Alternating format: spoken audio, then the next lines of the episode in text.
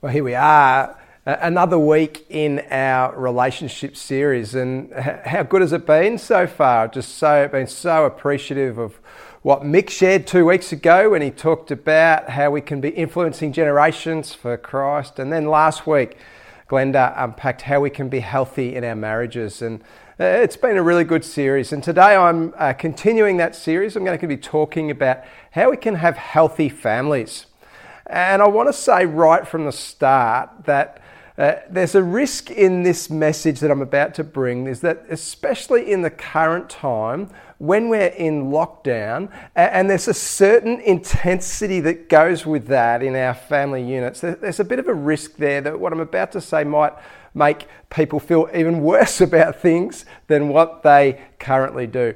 That's not my intention. I want to be really clear about that. In fact, I believe there's amazing grace and freedom that we have access to in Jesus. And I hope today, and my plan is to direct you to that grace and to that freedom when it comes to how we relate together as families.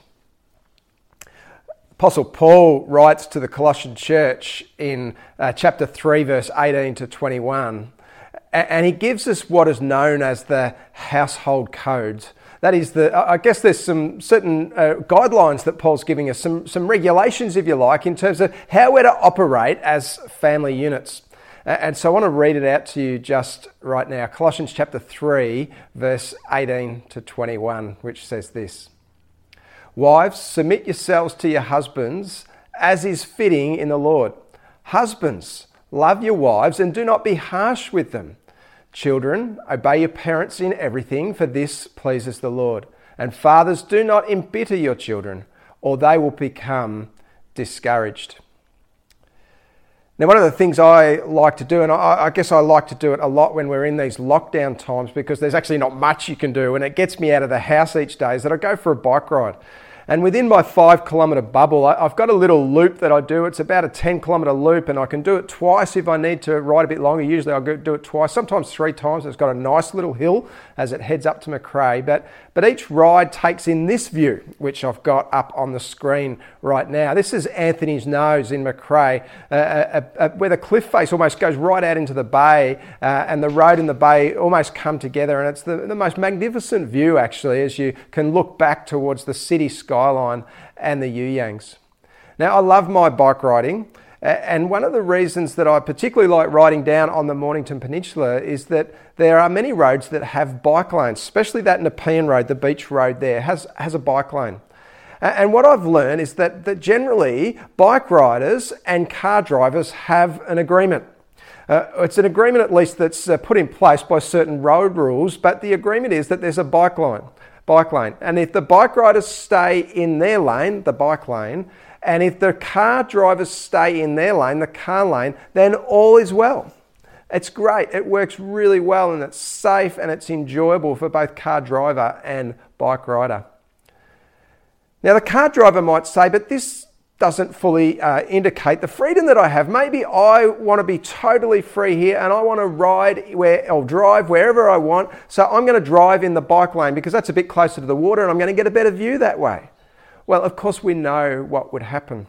See, just because one person wants to express a fuller freedom, it may mean that it impinges on the freedom of others.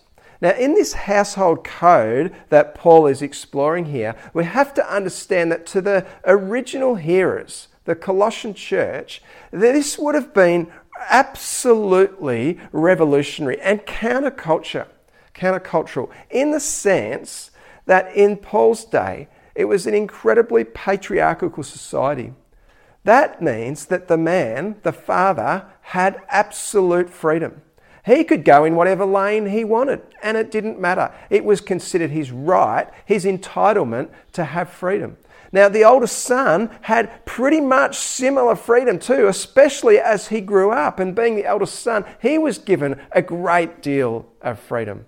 But, but if you were the wife or if you were the younger children, you had no freedom whatsoever. You were subservient and you were there to serve the husband or the father in whatever way they chose or they wanted.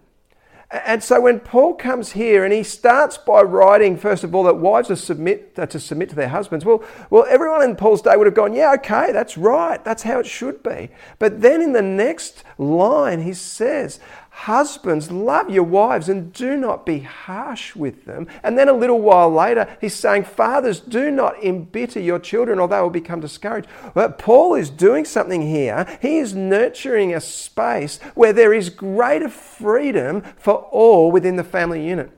What Paul is doing is pushing the Colossian church here towards this space where every person in the family unit has a voice.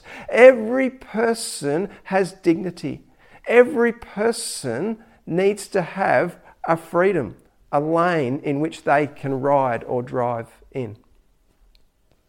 So, when we take this passage and we start to transplant it into our culture, what does it say to our culture today? Well, it's true to say that in our culture, we have many of the freedoms in our family units that weren't there in Paul's day.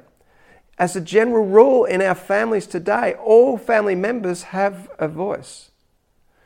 It's not considered that wives need to be absolutely subservient to husbands anymore. They don't need to wait on their every whim. As a little joke this week, I suggested to my wife and my kids that for Father's Day today, uh, a great present would be to, to, to have a 1950s Father's Day, just a, a normal 1950s Father's Day. And, and what I imagined that to be, and I explained it to Kate and the kids, was that I would get to sit in the couch or the comfy chair for the day. Uh, they would bring the, the newspaper to me, uh, they would bring the, my, my breakfast and then my lunch and my dinner, uh, they would bring my slippers at night. Uh, they would just wait on me hand and foot for the whole day. Uh, that's my understanding of at least what it was like for, for 1950s husbands and fathers. Uh, it's fair to say this didn't go across very well in my family.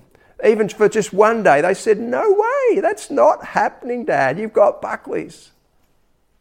And so, as we transplant this passage and as we consider the space that Paul was trying to nurture, this, this greater voice, this greater freedom within families, we must realize already that to a certain extent, that exists right now for us, which is great.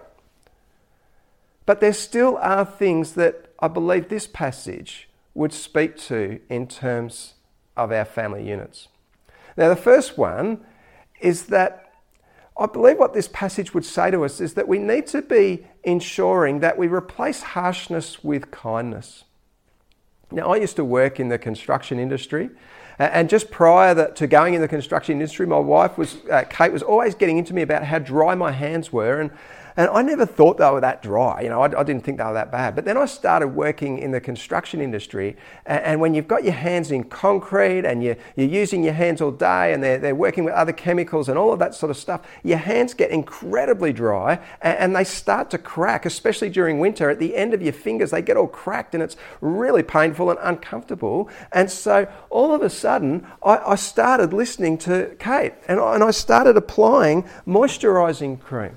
And what this moisturizing cream did is that it took away the harshness in my hands. It made them soft and it, and it brought healing and a gentleness to my hands. Now, Kate was certainly appreciative of that. But I learnt that it was actually a better way to do this. Well, well, it says in this passage that we're not to treat other family members with harshness. And what often happens, and, I think especially so during these times of lockdown where there's an intensity that happens, is that it is very easy to fall into that trap of just being harsh in our language towards others. And I think what Paul's saying is no, no, no, replace that harshness with kindness. And it's been true, and I've certainly experienced this in my own family unit. I don't come to you today as someone that I guess, has it all together in this area. In fact, I don't. Uh, we have moments in our family where we have uh, great harshness in our language towards each other. Uh, we also have moments in our family where there's great kindness in our language together. Uh, sometimes we have many of those moments in each and every single day, actually. But it's true to say the more we nurture kindness, the more we speak with kindness, the easier it is for there to be greater health, a greater unity, a greater sense of coming together within our families. So that's the first thing I think Paul would say to us today. The second one is that we need to resolve conflict, not avoid it. We need to resolve conflict, not avoid it. Now, we all know that passage in Ephesians that talks about not letting the sun go down on your anger. And there's some great truth in that passage, actually. I think what Paul's trying to say is that we need to make sure that we don't leave conflict unresolved. Now, when I got married to Kate, and we came together as a husband and wife, it's fair to say that we brought uh, to our relationship uh, the way in which our families of origin had resolved conflict. So, the way my family resolves conflict, my family of origin, is that we would have a, a very robust conversation. Uh, sometimes with raised voices, and, and, and it was just part of the way we dealt with things in our family. If there was an issue, we would deal with it straight away. It would be a robust conversation, and as a general rule, we'd move on pretty quick. But there were times where there was a real harshness of language, and, and that wasn't really the right way to resolve conflict. Now, Kate's family had a very different approach. That the higher priority in Kate's family was for there to be peace, for there to be absence of conflict. And so Kate had a bit of a propensity to, to move away from conflict, to, to not go to it, whereas my propensity was to go to it and, and to go into that debate. And so we didn't do very well in the early days of our married life at, at resolving conflict. I would want to resolve it, and I would want to resolve it now, and I would be robust in my language and, and even a bit assertive in it. And, and Kate would be going, no, she'd be going in the opposite direction and running away from it, and this would infuriate me even more. And instead of a coming together, more often than not, we continued to do this. We learnt that we needed to create a language within our family that helped us to resolve conflict. Now, one of the things that I tend to do in conflict is that I will come at the person that I'm having a conflict with with accus- accusatorial statements. I'll say, You did this, or you did that, you shouldn't have done that. And, and what that does is that I make the statement. For a moment, I might feel a little bit better about myself, but in the reality, it gives the other person little choice but other to respond back and fire back or to run away completely. It doesn't help in resolving conflict. So instead of accusatorial statements, I've learned, and Kate's learned as well, that we need to make feeling statements. Statements that say, oh, when this happened, it made me feel a bit like this. Or when that happened, this is what it felt like to receive that. And we developed this language around that, and it meant that Kate had a language that she could come to me and, and, and, and bring a conflict situation to me. And also, I had a language that I could come to her that would mean we could come towards a resolution of the conflict without us moving away or just banging into each other. It helped us to resolve the conflict rather than avoid it. The third thing that I think Paul would, would say to us uh, from this passage into our context today is that we need to release our grudges so that we can bear each other's burdens. We need to release our grudges so that we can bear each other's burdens. Now, Nelson Mandela, Nelson Mandela was put in jail for 27 years, an innocent man, and, and incarcerated unjustly. And upon walking out of jail, when he was released, when the, the South African apartheid started to fall down, uh, Mandela was interviewed and he was asked about how he felt about those that had kept him captive, those that had perpetrated this great injustice against him. And he started to talk about unforgiveness. And he said, Unforgiveness is like the poison that you drink yourself, expecting someone else to die. And I think it's true. When we hold on to a grudge, what we're doing, it's like a, a, an ivy on a tree. It just sort of gets in and it grows in and it, and it grows around and ends up sort of strangling something within us. And what happens if we hold on to grudges is that we don't have any space, we don't have any capacity to instead bear each, uh, bear each other's burdens. And it's so true, isn't it, that in a healthy family unit, the other family member, their win will be your win, and their loss will be your, will be your loss. And, but if we're holding on to those grudges, it doesn't create room for that. It, it moves us away from family health. So, where do we finish up? Where does this leave us? And, and it, I guess I want to come to a passage of scripture in Matthew chapter 7. It's right at the end of a, a whole uh, three chapters actually of Jesus' teaching, which started uh, on the Sermon of the Mount. And there's some great wisdom amongst this whole section of the Gospel of Matthew. And right at the end of it, he finishes up and he talks about family. And he talks about the fact that, you know, as a father, um, how is it? How likely is it that if your child comes and asks for some bread, that you're going to give them some stone, or if they come and ask you for a, a fish, that you would give them a snake? And he's talking about that the father just has this burden to do what is right by their children. And he uses this as an illustration of his love for us. And he says, just as a father would do these for his kids, how much more would your Heavenly Father do for you?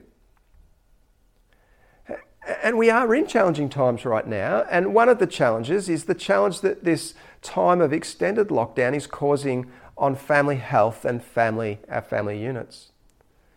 And I want to encourage you with this passage in Matthew chapter 7, uh, where Jesus says, Ask and it will be given to you. Seek and you will find. Knock and the door will be open to you. If you're having some challenges in your family unit right now, if the health within your family is not where you would like it to be, then take this passage from Matthew chapter 7, verse 7 this week. Ask and it will be given to you. Seek and you will find. Knock and the door will be open to you. Let's pray. Lord, I thank you that you desire for us to be uh, healthy in our families. That, that, that 2,000 years ago, the Apostle Paul sat down and he wrote a letter to the Colossian church and he outlined what this health in families actually looks like. And, and you also spoke of how we can have health in our families and how that's a reflection of your love for us. And so, Lord, I thank you for the love that you have for us. Thank you that you do say, ask, and it will be given to you. And today, Lord, we hold in our heart, many of us,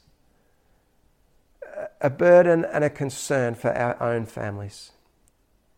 Recognizing the intensity and the challenge of this current time, uh, uh, we give that to you now. We ask and we seek we request that that door be opened to in greater and improved health in our families. That we would come out of this time not having been torn apart or not having been avoiding necessary conflict, not having a harshness of language and words to each other, Lord. But I pray that we would come out of this having bared each other's burdens. Help us to come out of it not just surviving, Lord, but thriving in our families, we pray. In Jesus' name, amen.